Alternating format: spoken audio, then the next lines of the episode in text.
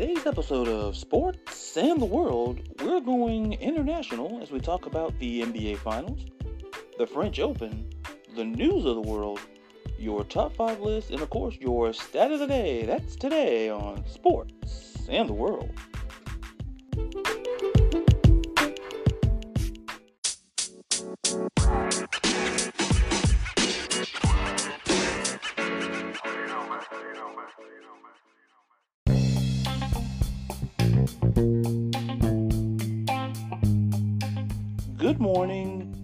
Afternoon, and good evening, whenever you're listening to us, and more importantly, however you're listening to it.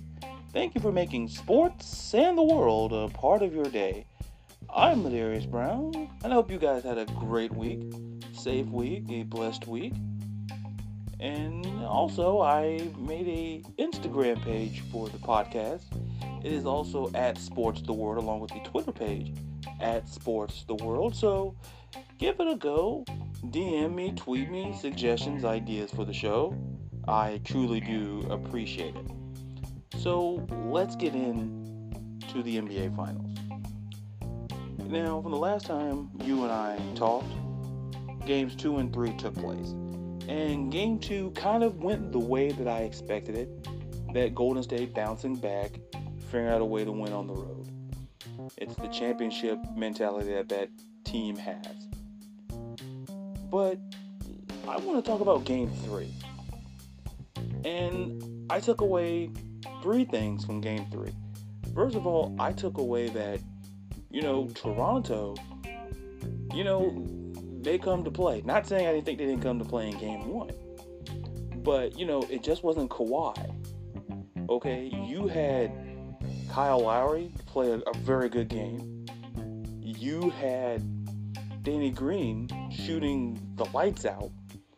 And you got great help from the bench, especially from Serge Ibaka.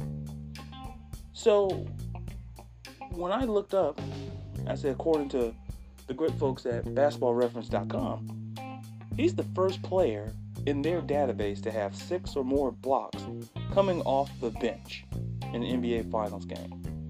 And since the 2000 2001 season, Dwight Howard, Tim Duncan, Shaq, Bynum, and Gasol have more blocks in NBA Finals in a game.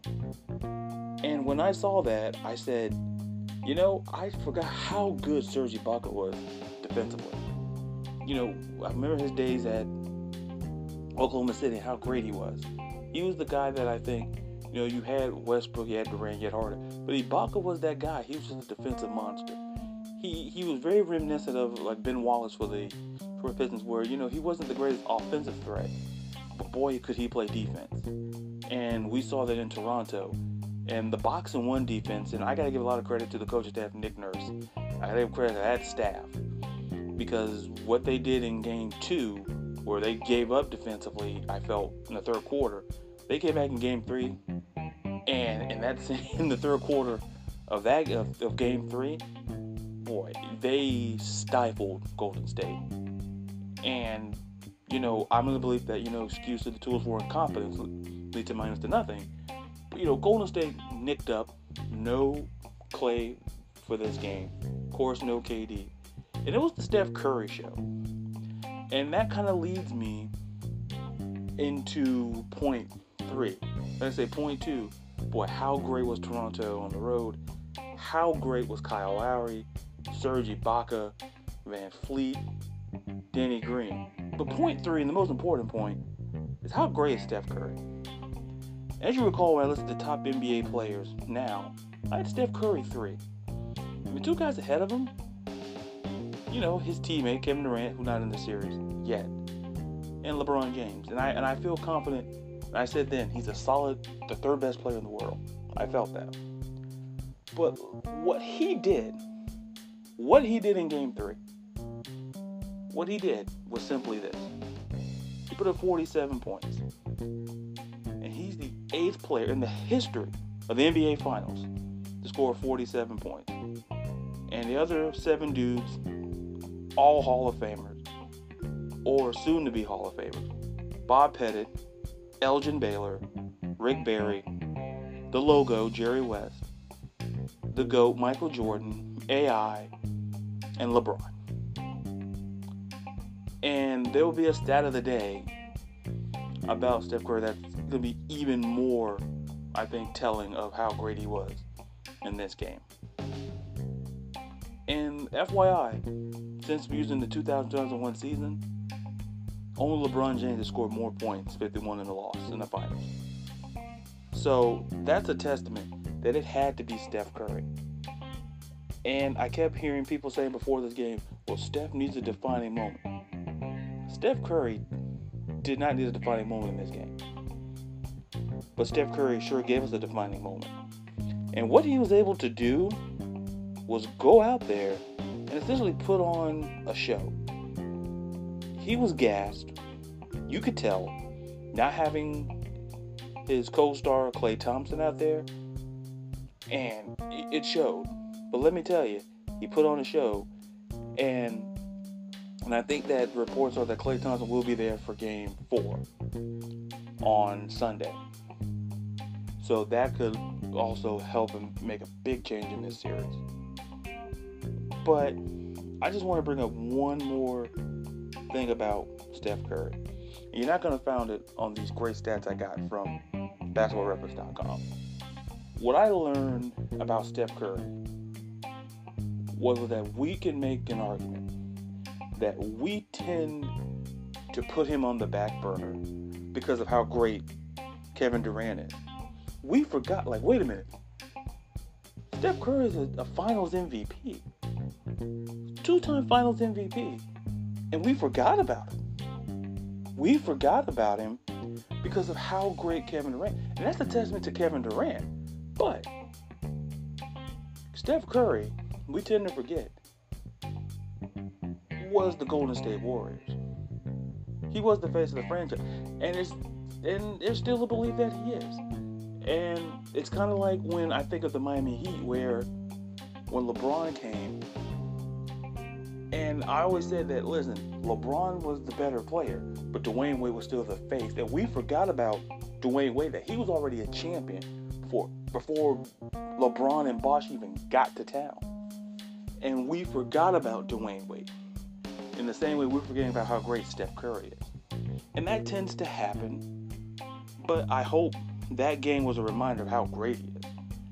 And an FYI, you know, another telling stat of, you know, of how Golden State was that only three dudes scored double figures. We know one was Steph, the other was Draymond Green, and the other was Andre Iguodala. You know how many guys got in double figures for Toronto? Six. Everybody in the starting lineup: Kawhi Leonard, Kyle Lowry, Siakam, Green, Gasol, and 11 points from VanVleet off the bench. That to me was a telling stat simply because it was all Steph. It was all Steph. And Steph reminded us in that 47 point game that he is a top three player in this league. We tend to forget that because of how great Kevin. We tend to forget that and we took it for granted. I believe, I think in life, we take people for granted when the next big thing comes along. It's kind of like when we look at, I, I like, I love entertainment. You know, we kind of for years took a lot of, I think, an act, a couple of actors and actresses for granted because of somebody new that came up. And what I always say is, is that I think a lot of people, one of my favorite actors, and I think we took this dude for granted, was how great it was, was Gene Hackman. We forgot how great Gene Hackman was. You know, the French Connection, Hoosier. We took him for granted. Because in that same era, you had guys like Jack Nicholson. You know, you had the Fondas, you had Peter Henry Fonda you had a lot of actors in that generation, and we forgot. And you know, he was in one of my personal favorite movies, Absolute Power with Clint Eastwood. we forgot how good Gene Hackman was. Was because we the other actors in his era were not say better, but they were more publicized. And when I think of coaching, I don't think we and we. I'm not talking about NBA coach. I'm talking about the coaching profession. I think we kind of took a lot of great. We took Don Nelson and Paul Westphal for granted because what you see with this fun and gun type offense in the NBA, those dudes, and we took them for granted. And Steph Curry reminded us how great it was and how you shouldn't take the third best player in the world for granted. Like, how do you forget? Like, we also forgot, you know, we took kind of we took Scottie Pippen for granted for a while too, until MJ left and when he kind of led the Bulls. But you know, we tend to forget when when something's not there, and kind of like the absence makes the heart grow fonder. We didn't appreciate him. We didn't need it. Like, well, we didn't need Steph, but you needed him, and he stepped up as usual. And as usual, we'll be right back. And we're going to shift gears and we're going to talk about the French Open and a lot to get to. Talk about greatness and, in a lot of international themes, of course. That's the theme, of course. But that's next on sports and the world.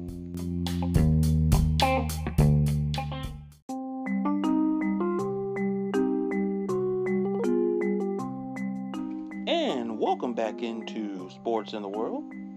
Thank you for listening as always. And once again, the social media page for the podcast is at Sports the World for both Twitter and Instagram. Once again, give it a shot. DM me, tweet me your thoughts on the show, what you like to see, or more like it, what you want to hear. And the next thing you're going to hear is about the French Open. And one of the things that I like, you know, I like tennis. You know, it's not just because of Serena, that's a major part of it. But I really do like the talent that's out there.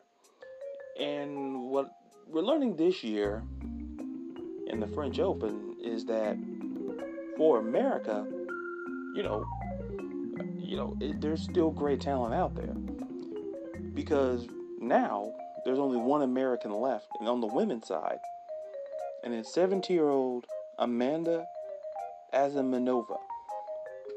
Now, it's not a household name, obviously, but let me tell you what she did. She defeated the defending champion, the defending French Open champion, Simona Halep, straight sets, 6-2, 6-4. What I learned is simply this. You know, it goes to show you how tennis.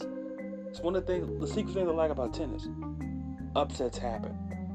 And it's not an indictment on Simona Halep. She'll bounce back. I'm sure she's going to compete in the next Grand Slam. She's going to do great. But it speaks to more so that, you know, I always hear about American tennis and more so American soccer, which we'll, we'll talk about, trust me, in the podcast to come. You know, how we look at sports, like a sport like tennis, like the next great, next great tennis star. You know, and I think it's out there, and there's plenty out there. You know, I think we learned that, you know, on the male side, you got John Isner, good dude. And, you know, the women's side, you got, you know, Naomi Osaka, who also got knocked out of the top seeded. She got knocked out. And let's talk about another American. You know, 20 year old American Sofia Kenin. She knocked out Serena Williams in the third round. And and if you want more staggering, Amanda Anisimova, Sofia Kenin, they were not seated in the top 128 player field. They were not seated. What does that say about tennis? You know, when I think of these Grand Slam tournaments, it's kind of like March Madness, where we've seen that a 16 can beat a 1, a 15 can beat a 2, a 14 and 3. Upsets happen. And we don't give tennis enough credit for that because tennis is the same, it's the same format. It's March Madness. If you, if you really think about it, you know, high seed, low seed, it's seeded, and upsets can happen at any moment. You know, you have to be on your game. If you're a top seed, if you're a Serena Williams, if you're a Naomi, Naomi Osaka, excuse me, you got to be on top of your game. defending champions, you gotta be on top of your game, just like this the top seeds in the tournament. You gotta be on top of your game or you're done. And and that's one of the from the women. And quite honestly, you know, I do root, you know, but I want to talk about something on the men's side. And I think it's a rivalry that, you know, I could argue is a top 10 rivalry in sports. And that's Rafael Nadal versus Roger Federer, who I think will go down as two of the greatest male tennis players, especially of my generation. And, you know, we can easily put them in the class of Sampras and Agassi. You know, Connors and Macker. We can easily put these guys in that echelon, in that class. But I want to give you a few numbers here, thanks to the fine folks at the WTA, com. You know, the tennis, ten, World Tennis Association. You know, this rivalry, listen, it's 23 to 15 Nadal holding that advantage all the time. But however, Federer has won the last five straight matchups, although none came on a clay court, which is a stat we'll get to in just a few. These dudes combined, they're 70 years old. Federer is 37, going to turn 30 in August. Nadal turned 33 on Monday. Happy belated birthday, Rafi. Between these dudes, 20 Grand Slam titles. For Federer, 8 Wimbledon, 6 Australian Opens, 5 US Opens, 1 French Open. That's 20 Grand Slams for Roger Federer. 17 for Nadal, 11 French, 3 US Opens, 2 Wimbledons, and 1 Australian Open. Between these dudes, there's 37 Grand Slam titles. You know, it's a rivalry that we don't talk, but that's, I'm telling you, in tennis, People tend to forget Sampras and Agassi, how great, how back and forth they went. And you know, once again, we talked about respect. You know, we tend to forget Novak Djokovic, who we're also going to bring up in just a minute. And the number of, oh, by the way, French Open titles, he can win 12, Ken Nadal. And it would break the mark of 11, which he has now, at one Grand Slam held by Margaret Court the Australian He's dominated. He's dominated this tournament. To me, it's like how I always think of Serena at Wimbledon. I always, even though Serena is 37, and if I say women's age, I apologize.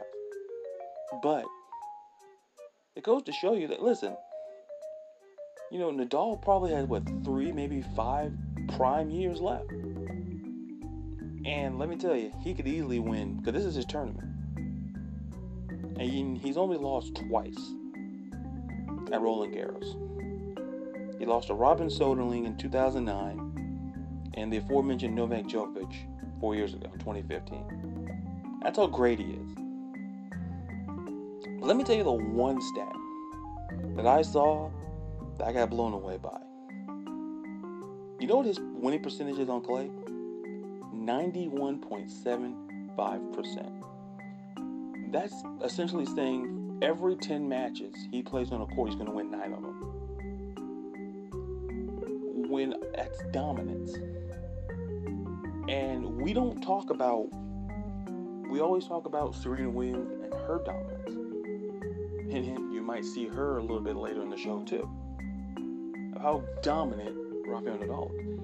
And listen, but this is with these two guys what they've done for tennis on the male side is I always say is this. I can't undersell the fact that watching these two dudes play, it's like Ali Frazier. Okay, it's like Bird and Magic. It's it's two that when you know that they're gonna be in the ring, they'll be on the court, you know you're gonna get your money's worth. And for the lack of a better way, tennis and stars. Listen, these dudes. Listen, Federer's gonna be like I just said. Federer's gonna be 38 in in August. Nadal just turned 33. These dudes are still playing at a high level. And that's a testament to a the competitive spirit and that's you know and dedication to the craft.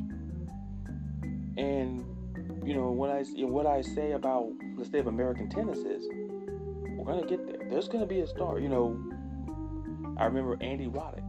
Andy Roddick was great American star, but we got guys like John Isner. We're gonna be fine. And this is to emphasize that. Listen, if you ask me today who I would take, I take Nadal.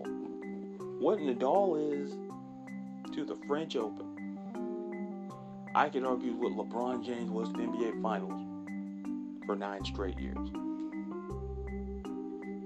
Just you know, like, oh, that guy's gonna be in the finals. Just like when you when I hear French Open, I think, oh Nadal.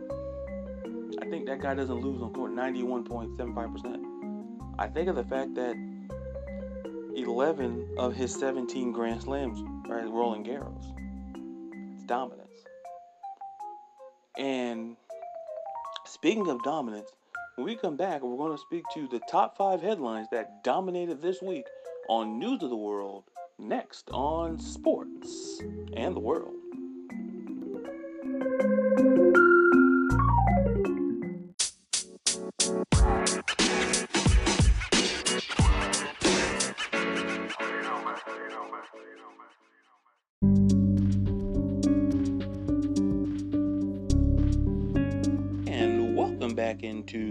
In the World.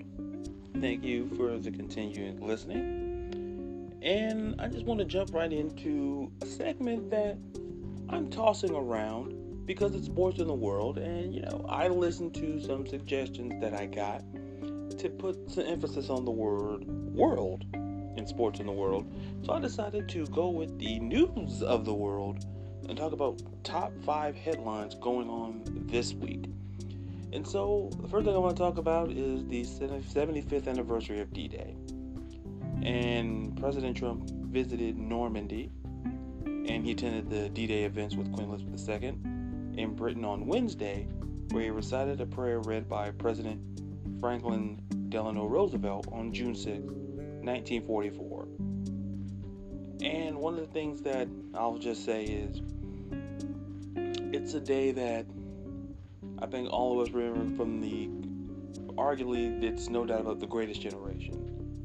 You know, my my dad was in the greatest generation.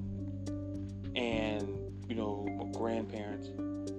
And what I say is that D Day is an example of how how they were teenagers, much younger than me. And maybe the same age as some of you guys listening now going into Normandy, going into France, and becoming men. You know, you know, leaving, leaving here boys and coming back men. It's a testament to the men who fought in that war, and there are still many alive today in their 90s. It's nothing but gratitude to them and for what they did for the good of this nation. Our second story, we talk about the there's a search to remember those Virginia Beach shooting victims. And obviously, it's a very, very sad story. You know, a longtime Virginia Beach public works employee shot and killed 12 victims and wounded four others last Friday before he was fatally wounded during the gun battle with police. And both these headlines are courtesy of USA Today. And, you know, I don't want to get into a gun debate. I, I don't. You know, people say with thoughts and prayers, you know, they don't work and all that. But, you know, to these 12 families, you know, sons, brothers, mothers, daughters, you know, we can give them our thoughts and prayers and we can do something. I'm not gonna sit here and say that I have the greatest solution. I'm not gonna say you have it, but we all could come together and make a decision and stop these things from happening and from taking place. And next, I want to talk about Nancy Pelosi. And according to Politico and The Week, she reportedly tells top Democrats that she wants Trump, quote, in prison not impeached. So what basically happened here is that the House Judiciary Chairman Jared Nadler, Democrat from New York, he spent part of the meeting urging Pelosi to let his committee start an impeachment inquiry against Trump. The second time he's made re- this request in recent weeks. And Pelosi responded reportedly, quote, I don't want to see him impeached. I want to see him in prison. And these were multiple people had told Politico. People close to Pelosi said she wants Trump to lose in 2020 to face prosecution for his alleged crimes. And one of the things that I've said is, I said two things about this. And I know I said in the very first episode we're not to get too political. From time to time we may delve into it, but I'm not to sit there and take a strong side left or right. That's not me. It's not, you know, try to keep fans. You it's just the person I am when it comes to politics. I try to see both sides. And I can understand Democrats right now wanting to impeach Trump, and I, and I get it. But on the other side, I see is that with this Mueller investigation, and I recall Democrats saying, you know, we trust Bob Mueller to get the truth because they wanted the, they wanted Bob Mueller to basically essentially convict Trump of crimes. But if you kind of hear the press conference saying, well, because he's president. And one of the things that you can't impeach somebody on doubt or, you know, personal dislikement. You can't do it. Because what happens is when you start doing that, you know, it becomes less about politics and more about being personal. And, you know, with Clinton, you know, when it came, he lied to the American people about Monica Lewinsky. And Nixon resigned because he knew that he was going to get impeached for Watergate. Those were two concrete things that happened. And mind you, I know we read and say, I'm not defending the president. I'm not trying to say, when people say, oh, he's a Trumper, I always try to look at it prospectively. Is that you got to hit hard, concrete stuff. If you can prove he was clear, you know, essentially, he wasn't convicted of collusion with the Russians. And that was, I think, that was the lynching, that's the linchpin. I think that was holding up the impeachment argument. But when he was essentially absconded from it, it kind of lost, it lost water to me. But I hope in the long run there'll be, there'll be more about it. There, you know, more in the news about it. And if we get to cover it, I'd love to talk about it. And I also want to talk about next the West Point train accident that leaves one dead, and more than 20 injured. One person has died and more than 20 have been injured after an accident near a West Point training site Thursday. The military academy confirmed that one cadet died in the accident, 20 cadets and two soldiers were wounded reportedly from the ABC News and The Week. And what I say is, you know, thinking of the family. And I put this in the news because I think it's important to to kind of put emphasis on what's going on. I think because first of all, it's the military. I think they're always important, and that's not taking a strong political. Once again, not taking the political side. Sports in the world, because in sports we talk about politics, and politics we talk about sports. Interchangeable stuff, in my opinion, because you can compare you know, that might be a top five list someday. You know, top five guys with politicians, and politicians would be great. You know, we'll get to that. But what I will say is that, you know, I just hope something, you know, I hope everybody's okay. That's the only takeaway I can give you.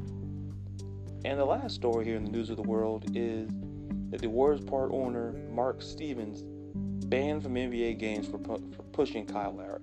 Now, if you saw Game Three, like most of us did, you know, I'll give you the backstory. The Warriors have apologized for the actions of part owner Mark Stevens and confirmed that he was the man sitting courtside who pushed Raptors All Star Kyle Lowry during Game 3 NBA Finals last night.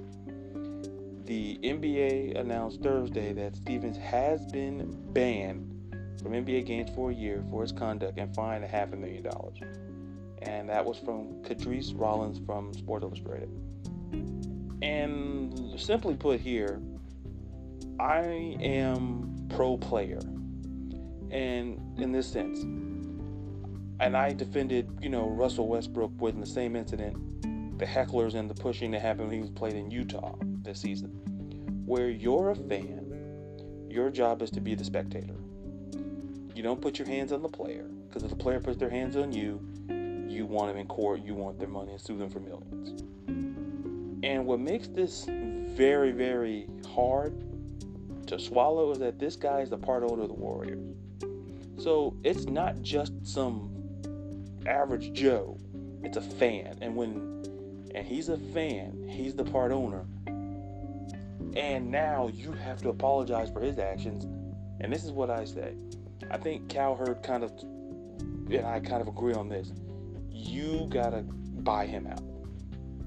You gotta buy him out because this is not a good look. It's not a great look because you just don't put your hands on a player. And as much as I'm not the biggest Russell Westbrook fan in the world, I defend him and say, listen, you don't put your hands on players. And Russell Westbrook had a solid point, and you see a lot of that happening. And fans feel like, well, I paid the ticket. Yeah, you're right. You paid to watch them play basketball. doesn't give you the poetic license and the discretion to just touch them. You know, there are people just like you and me that just make a lot more money. And I'm glad that I'm glad they took ownership in this. I'm glad that listen, one of the things I, I commend Adam Silver for that listen, swift action. Ban him for a year, fine him, and I also also make the point you need to buy him out because I just you have to send a message to people that this is unacceptable. Because if he if part owner of a team can do it, imagine what a fan could do. I mean, fans have got banned for life. Uh, fan, fans have got banned for life from arenas. And I think you could send that message to Mark Stevens. I'm not saying he should hang in the gallows for it, but you need to send a message, a very strong message. And I hope that gets resolved and, you know, more action is done in that part. But what's going to be done is your top five list, and of course, your stat of the day. That's next on Sports and the World.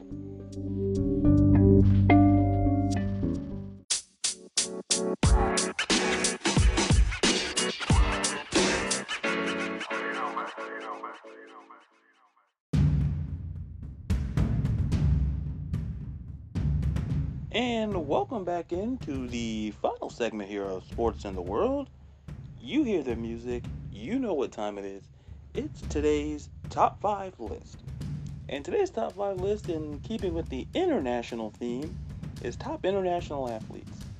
And I want to mention right at the top of the board, I had to leave out some very big stars Roger Federer, Steph Curry, Neymar, Tiger Woods. These were dudes that were super close to getting on the list. And ultimately, a lot of factors come. In. It's not about endorsements. It's not necessarily about how much money you make. It's about right down the world, the top five athletes in the world. And here we go. Number five, I chose Serena Williams. And Serena Williams on here was a no doubt situation.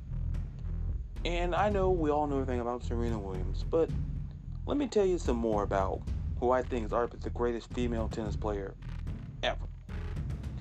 She's won more Grand Slam single titles, 23, than any other woman or man during the Open era. She's one of two players in the Open era to have won each major. We're talking the French Open, the U.S. Open, the Australia Open, the French Open, three times or more. Only her and Steffi Graf are the two women walking planet Earth that can say that. And she's beaten 20 of the other 24 women to be ranked number one in history. And you want to know why she couldn't beat the other four? You know why? They retired before she even started her career. When it comes to Serena Williams, I think I could argue top 10 greatest athlete, international, and all time. She took her sport and dominated it. The same way that we look at Michael Jordan is the same way we should look at Serena Williams for tennis. She just dominated, not just for, I could argue, for a decade and a half, has dominated tennis. And, you know, and she's played in an era where, look, a lot of great competition, so I don't want to hear people say, oh, she didn't play against anybody. I mean, off the top of my head, listen, she beat 20 of the other 24 women to be ranked number one in the world in history.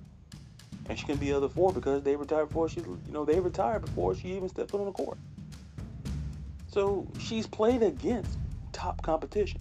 When people say, "Oh well, she didn't play anybody," yeah, she did. Were you paying attention? I don't think you were. And number four, Rafael Nadal. Listen, I gave you all the stats and numbers about this dude, and I could argue he could go down as one of the greatest male tennis players of all time. I told you how great he is 91%, 92%. Just I like to round up on clay. He's that good. He dominated his sport. Listen, him and Roger Federer, 23 and 15 versus Roger Federer. And that's one of the dudes I had to leave off of this list. So that let you know how great this list is. Or you'll tell me about it at Twitter and Instagram at Sports the World. Sports the World. You'll tell me about it. Number three, LeBron James. And, and I have to make something very clear. There's a difference between him being the top NBA player and top international athlete because I do factor in how well known you are. Like when you walk in the street, hey, I know that guy. This is the world. So how great, how well known you are. Listen, we know about LeBron, youngest player to be drafted, number one, 18. But what you didn't know is that he has an ownership in Liverpool FC. And in 2011, he bought a, his investment of six and a half million dollars has grown around five times as large since 2011. LeBron James is a mogul. You know, when I think of mogul, I think of Jay Z, who just became first hip hop billionaire. LeBron is a billion dollar athlete. Jay Z is more than a musician. The same way that LeBron is more than an athlete. LeBron has a production company. He's acting. You know, go watch Trainwreck. That's a pretty good movie. I like. Listen, Bill Hader's in that movie. It's a great movie. It's a great cast. LeBron James, he's opened up a school. LeBron James is more than an athlete. This guy is a legit sports mogul. And even if even if he doesn't win a title in LA. But if he does, that only elevates. That only elevates it. To me, LeBron does not get hurt if he doesn't bring a title to LA. He's still, to me, he's still well known across the planet Earth. And there's a reason for that. Because, look, this list is based on popularity of the sport and popular, popularity of the athlete. Basketball is popular, tennis worldwide is popular. That's why Serena, Rafi, and LeBron. Now, number two, they're, ten, they're soccer players, or they call it football. And number two, and this was very hard to put these two, this was very hard for the record, super hard. Number two, Lionel Messi. Lionel Messi is a FIFA World Player of the Year five times. He won it four straight years from 09 to 12 and in 2015. He's the all time scorer in Spanish League La Liga with 417 goals. And that's at least 106 more than any other player. The next best player is the person who's number one. He has four Champion League trophies, 10 La Liga titles, six Copa del Rey, eight Spanish Super Cups, and three UEFA Super Cups. When I look at Lionel Messi, I look at Lionel Messi as the dude who I can sit here and argue. In Argentina, you know, when I think of Argentina guy, I think of Ginobili and I think of Messi. Probably Messi more than Ginobili. But when I think of Lionel Messi, I think of a guy who's loyal to his country. I think of a dude who just look going down as one of the greats. You know, I'm not saying is he Pele, time will tell. When I look at Lionel Messi, I think we talk about what he can't win, but how much he's already accomplished. And I said, well, hold this Lionel, Lionel Messi's closer to my age. And let me tell you, he can win a lot more, especially a lot more La Liga titles, and he can definitely win a couple more champion Champions League trophies as well. And that's why I like him. I really like him. But this was hard. Number one, I had to put Cristiano Ronaldo number one. simply because he was the he, he became the first player to win the UEFA Champions League five times. He has 125 goals and 161 appearances in Champions League.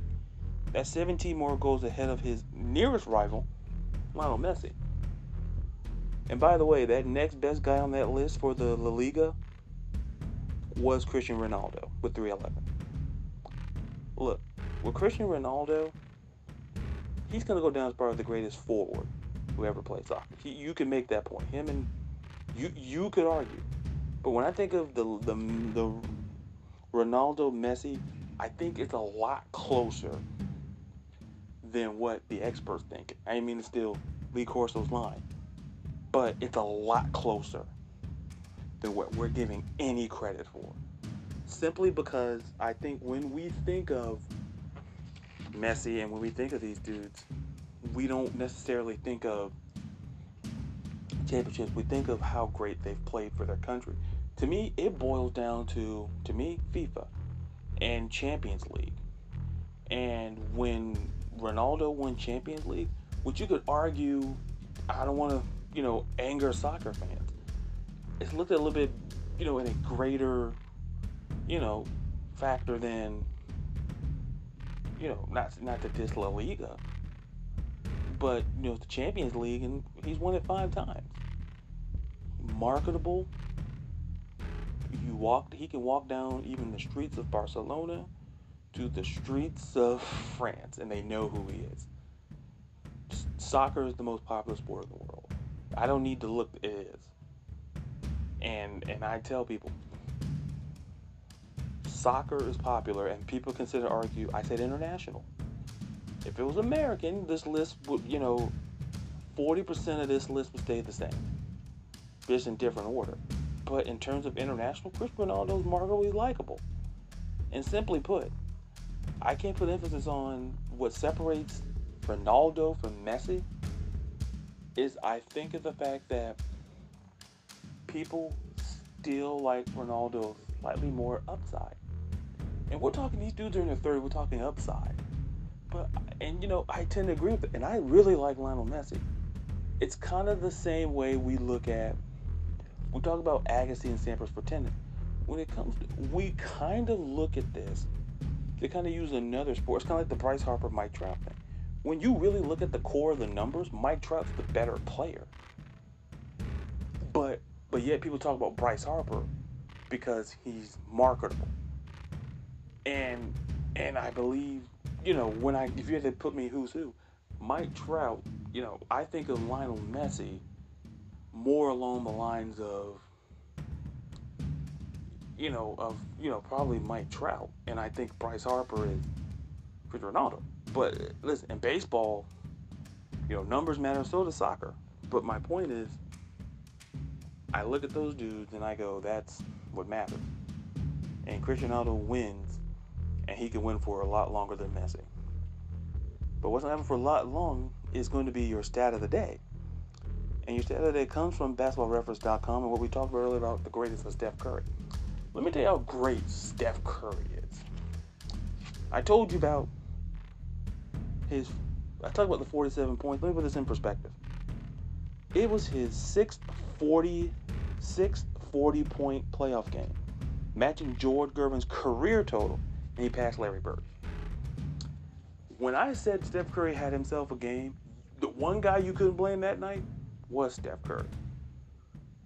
Best player on the court, hands down. I know that the, the team the Raptors won, but Curry won the night. Okay, it's just like great moments you think about, oh, oh yeah, that team won, but that dude won the night. Steph Curry won the night. And so, what's also winning, is also losing because I have to say that's all for this episode of Sports in the World. Thank you for taking time out of your day. I appreciate it. And until we enjoy each other company right in, right here again soon, next week, let's say, be real, be you, and be safe. Until next time, I'll see you as you and I together go on this journey of sports and the world.